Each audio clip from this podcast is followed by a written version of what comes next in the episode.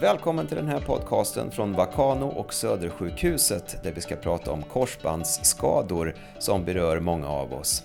Vi ska prata om hur korsbandsskador uppstår, vad som händer i knät när det smäller till, behandling, eventuell operation och lite om vägen framåt efter en skada.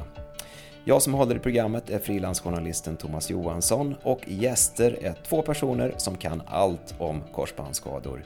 Och det är docent och överläkare Karl Eriksson och medicinedoktor och överläkare Björn Barenius. Hej och välkomna! Tackar! Tackar, tackar!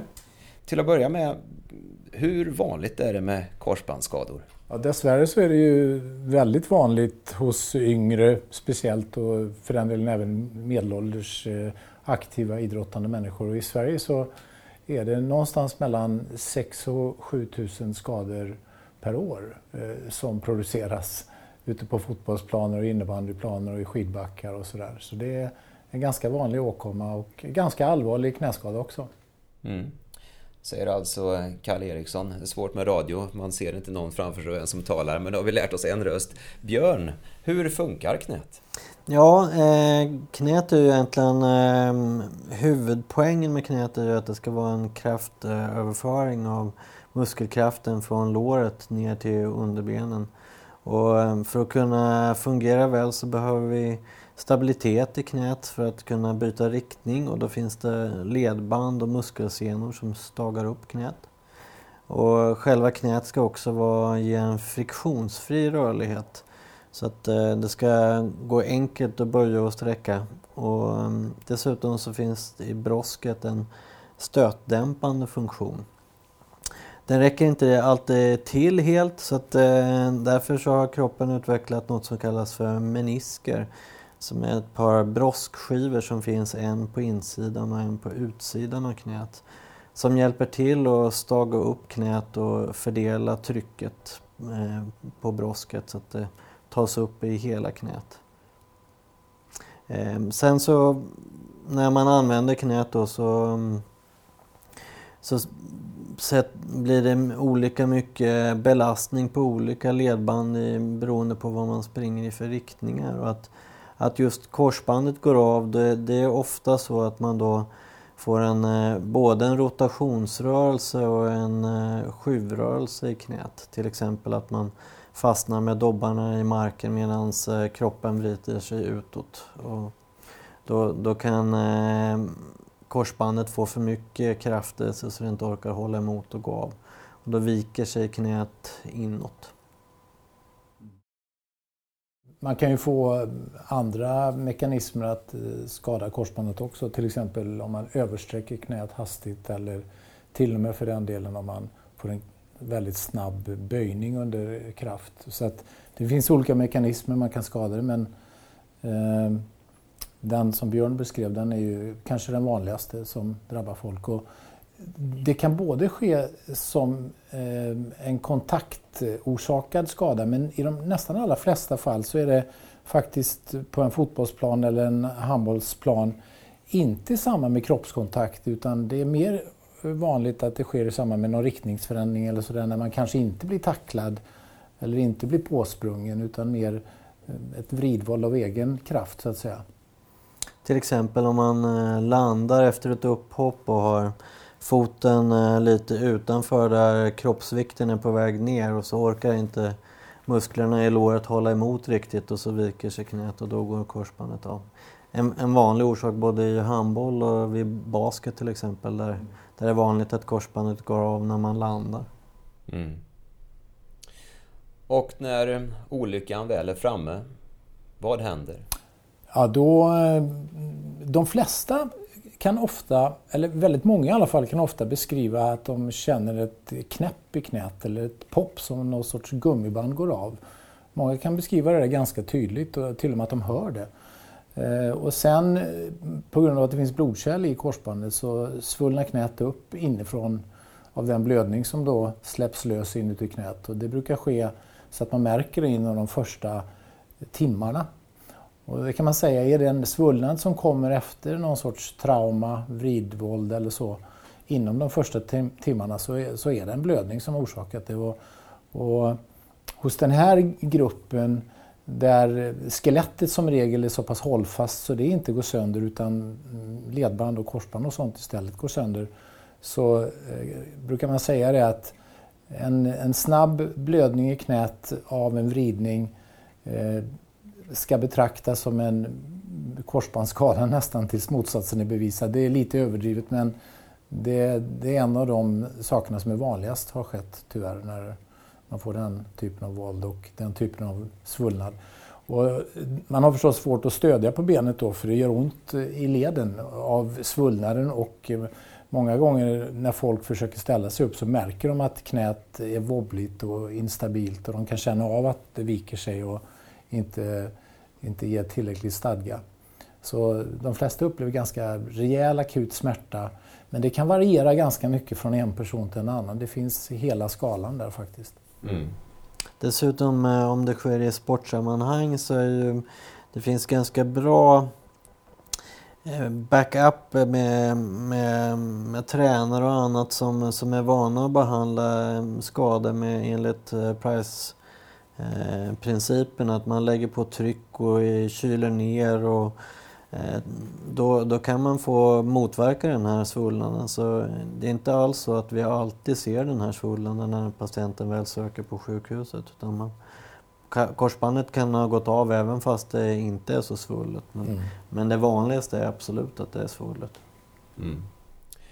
Och om man lyssnar på det här programmet så kanske man sitter där med sin, med sin skada och inte ens vet riktigt vilken typ av behandling man kommer att erbjudas och välja och så vidare.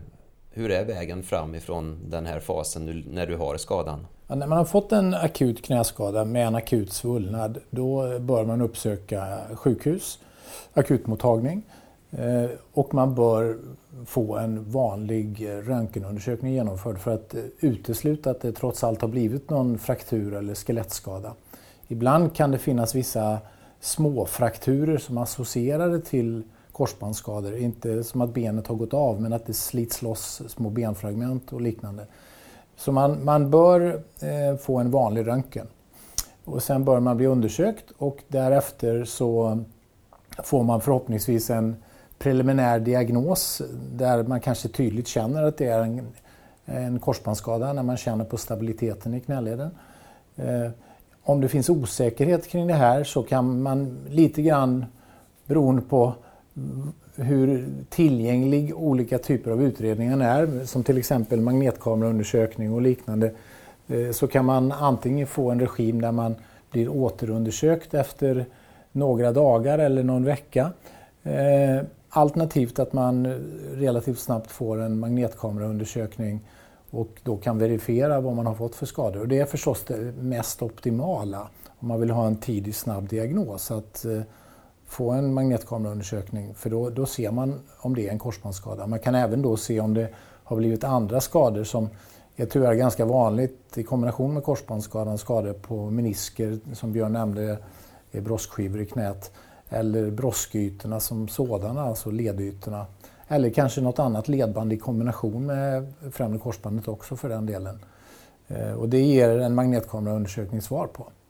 Här på Södersjukhuset, den, kopplat till vår akutmottagning, har vi just en, det vi kallar för en knästökningsmottagning, där man blir man bedömd och har en misstänkt korsbandsskada på akutmottagningen, så får man möjlighet att bli uppföljd med en äh, magnetkameraundersökning efter ett antal dagar, två till tre dagar. Och då träffar man sedan en ortoped på mottagningen och går igenom de skador som man har hittat på magnetkameraundersökningen.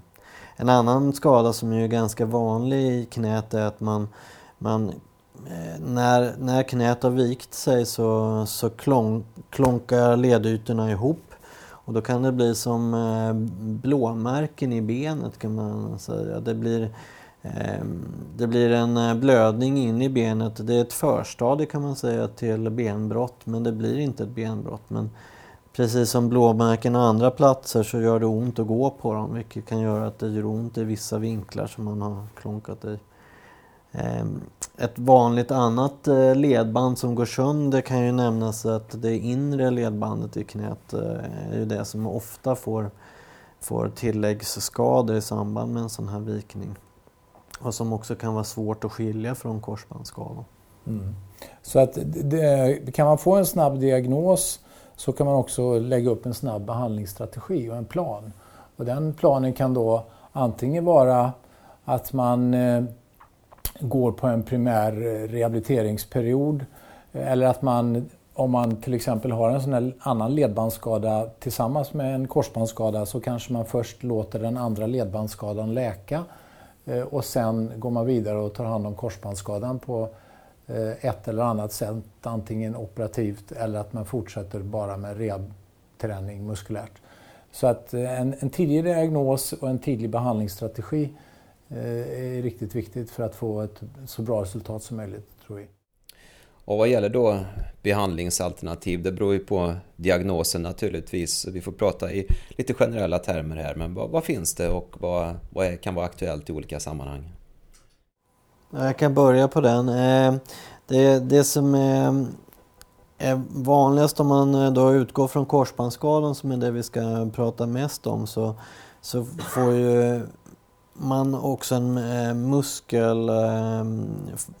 Musklerna funkar inte riktigt som de ska initialt efter skadan. Och man kan uppleva ostadighet, och den är sannolikt större precis i början efter skadan, att den kan eh, gradvis normalisera sig lite. Och det, det gör att många rekommenderar att man ska träna upp sig först för att se om man får en kvarstående ostadighet.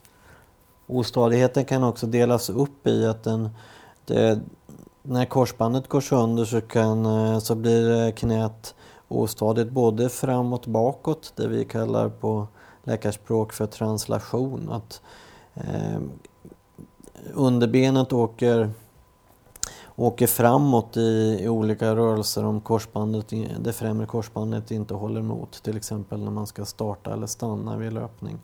Men det som är viktigare, tycker vi, och det som ofta start, ger mer problem är att, att knät också blir ostadigt i rotation. Så att eh, om man ska byta riktning till exempel vid en fint, så, så vill knät vika sig inåt. Eh, och det, har man kvarstående sån ostadighet, då tycker vi att, att man eh, har nytta av en korsbandsrekonstruktion, som det kallar att, att behandla den, eh, skadan operativt. Annars kan man, man kan väl säga att grovt kan man dela in behandlingen i två olika alternativ. Antingen behandlar man med eh, sjukgymnastik, fysioterapi och rehabträning och accepterar att man har ett skadat korsband som förvisso delvis läker fast, men som i de allra, allra flesta fall aldrig ger en hundraprocentig stabilitet, men ändå en stabilitet som för den enskilde individen kan fungera väl om man vill syssla med motionsidrott eller liknande. Lite grann beroende på vilken idrott man håller på med. Ju mer vridmoment man har i en sport, ju större risk är det att den stabiliteten inte räcker. Men för till exempel cykling och jogging och styrketräning så brukar det oftast räcka även om man inte har ett hundra procent stabilt korsband. Och den gruppen, där kan man ofta få ett bra resultat utan att behöva operera sig.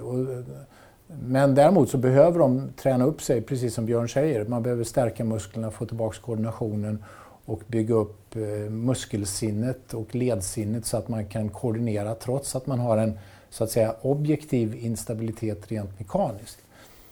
Men hos individer som har krav på att knät ska vara mer vridstabilt och fungera i snabba start och stopp, eller som även om man inte har de krav, men när man ändå upplever att det är för vingligt, så kan man då operera. Och operationen innebär att man sätter in ett nytt korsband som får läka in och ta över från där det gamla satt och ge samma typ av stabilitet som det korsbandet var som man hade från början innan det gick av. Hur vanligt är det att operera respektive träna upp en skada? Alltså, om man tittar i Svenska korsbandsregistret så Eh, opereras ungefär tre tusen fem hundra korsband per år i Sverige. Och om man då tänker på att vi skadar, eller det skadas mellan sex och sju tusen, så kan man säga att ungefär femtio procent av korsbandsskadorna gå till operation. Sen i den här gruppen som opereras så har vi då dessutom olika delgrupper. Dels har vi den gruppen där vi från början vet att den här patienten behöver ett stabilt knä och ett nytt korsband, och då planerar man för det så att säga direkt efter skadan. Sen har man den gruppen där man inte tror att eh, de behöver ett, ett nytt korsband, för man tror att med bra träning och den aktivitetsnivå man önskar så kommer det fungera i alla fall. Eh, och den gruppen har kanske tränat under några månaders tid, men sen ändå märkt att det inte funkar i vardagliga livet och på fritiden. Så att man gör operationen vid ett senare tillfälle när det kanske har gått både ett halvår, ett år och till och med mer än det. Så, så det finns liksom olika kategorier, men ungefär tre tusen fem hundra korsband per år opereras i Sverige. Eh, så någonstans där femtio femtio är det väl helt enkelt. Mm. Men då kan jag tänka så här, om jag skulle vara korsbandsskadad, att varför inte opereras om man får ett bättre resultat av det? Ja, alltså det är en bra fråga eh, förstås, men eh, svaret på den frågan är ju att kirurgi, oavsett vad det är för operation, innebär alltid vissa risker. Och man måste alltid väga riskerna mot de potentiella vinsterna som man kan få. Och kan man få ett knä som fungerar precis så som man vill utan operation, då kan man ju slippa riskerna om man inte opererar sig. Eh, så att det skulle då vara skälet till att inte bli opererad. Mm. Och det är egentligen huvudskälet att inte bli opererad. Dessutom så innebär ju alla operationer att man behöver hämta sig efter operationen. Så man kan säga att om man nu har hämtat sig efter sin skada och knät fungerar tillfredsställande, då, då ska man inte gå igenom en operation som innebär att man sätter ner funktionen under en längre tid. Ehm, utan eh, skälet att göra operationen är ju för att man antingen vet att knät inte kommer fungera i det man känner att man måste få till i livet, eller att man, att man har testat att träna upp sig och inte, att det inte fungerar.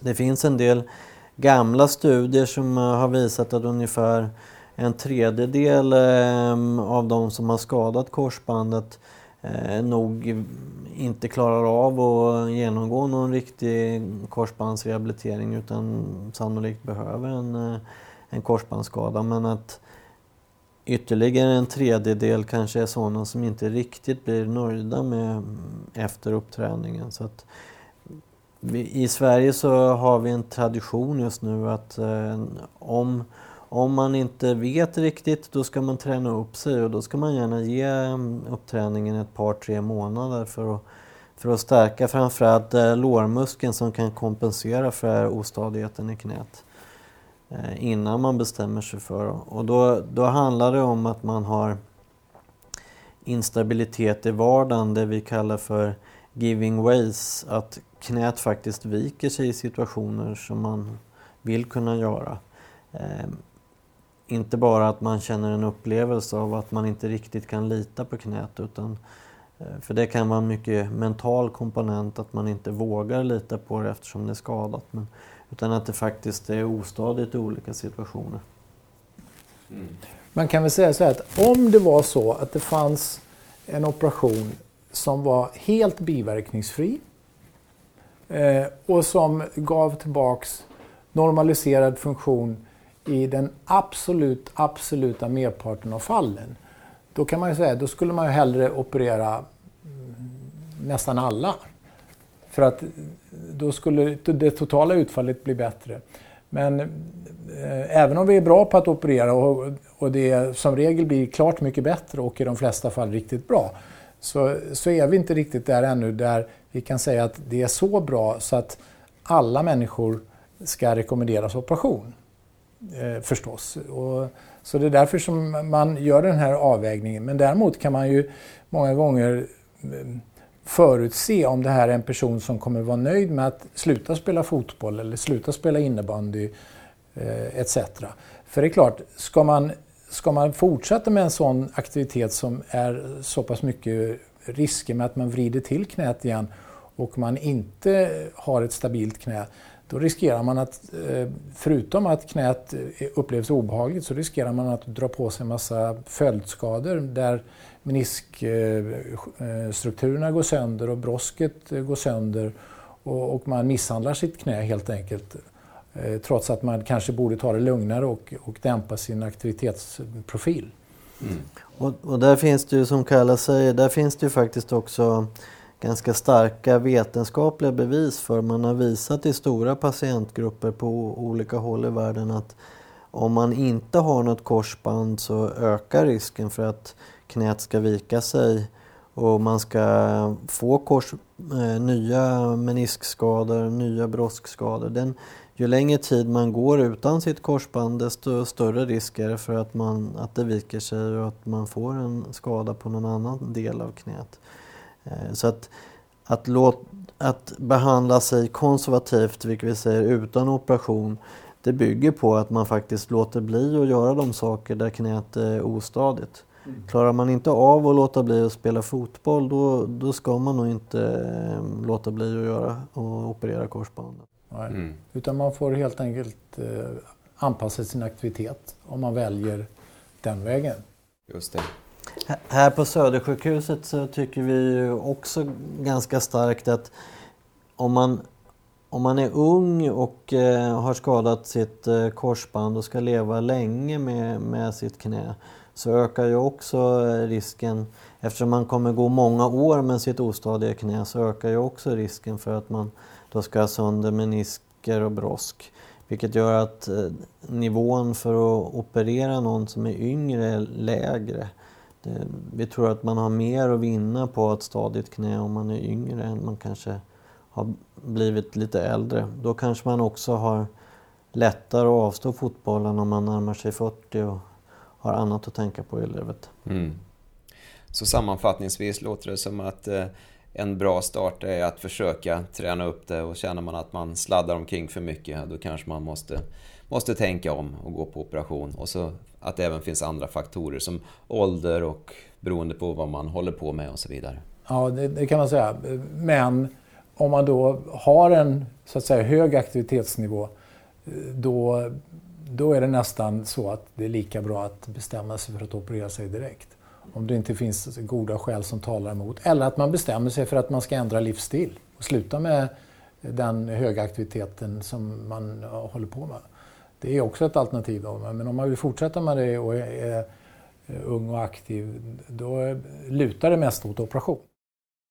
Jag skulle vilja lägga till lite där om de här behandlingsalternativen. Man kan ju också se det, man kan se det på kort och lång sikt. Att på, vi har även ett tillstånd i, i knät som ett skadat knä eh, drabbas eh, i ganska hög utsträckning av något som kallas för artros eller ledsvikt.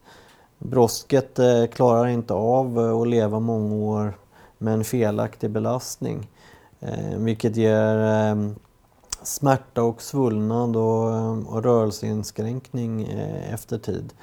Eh, och den, den risken är större om man då har en korsbandsskada i knät. Och den eh, risken har man oavsett, kan man säga, om man behandlar sig konservativt eller om man låter sig opereras. Det finns väl indikationer på att vi inte riktigt kan eh, motverka artrosutvecklingen med vår korsbandsoperation, även fast vi gör det stabilt.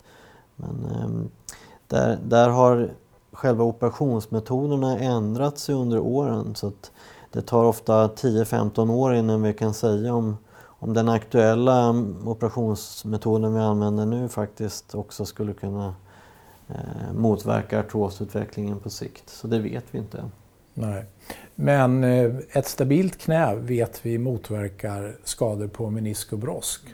Och menisk och broskskador vet vi är den största boven i dramat av att utveckla artros när man blir äldre. Så eh, I en förlängning utifrån det resonemanget så skulle man kunna säga en väl utförd stabiliserande korsbandsoperation där allting går bra och där patienten inte får någon ny skada under resans gång torde vara fördelaktigt. Men återigen, vetenskapen har inte lyckats bevisa just det sambandet ännu. när det gäller artros på längre sikt. Där hoppas vi att vårt svenska korsbandsregister kanske ska hjälpa oss där man mm.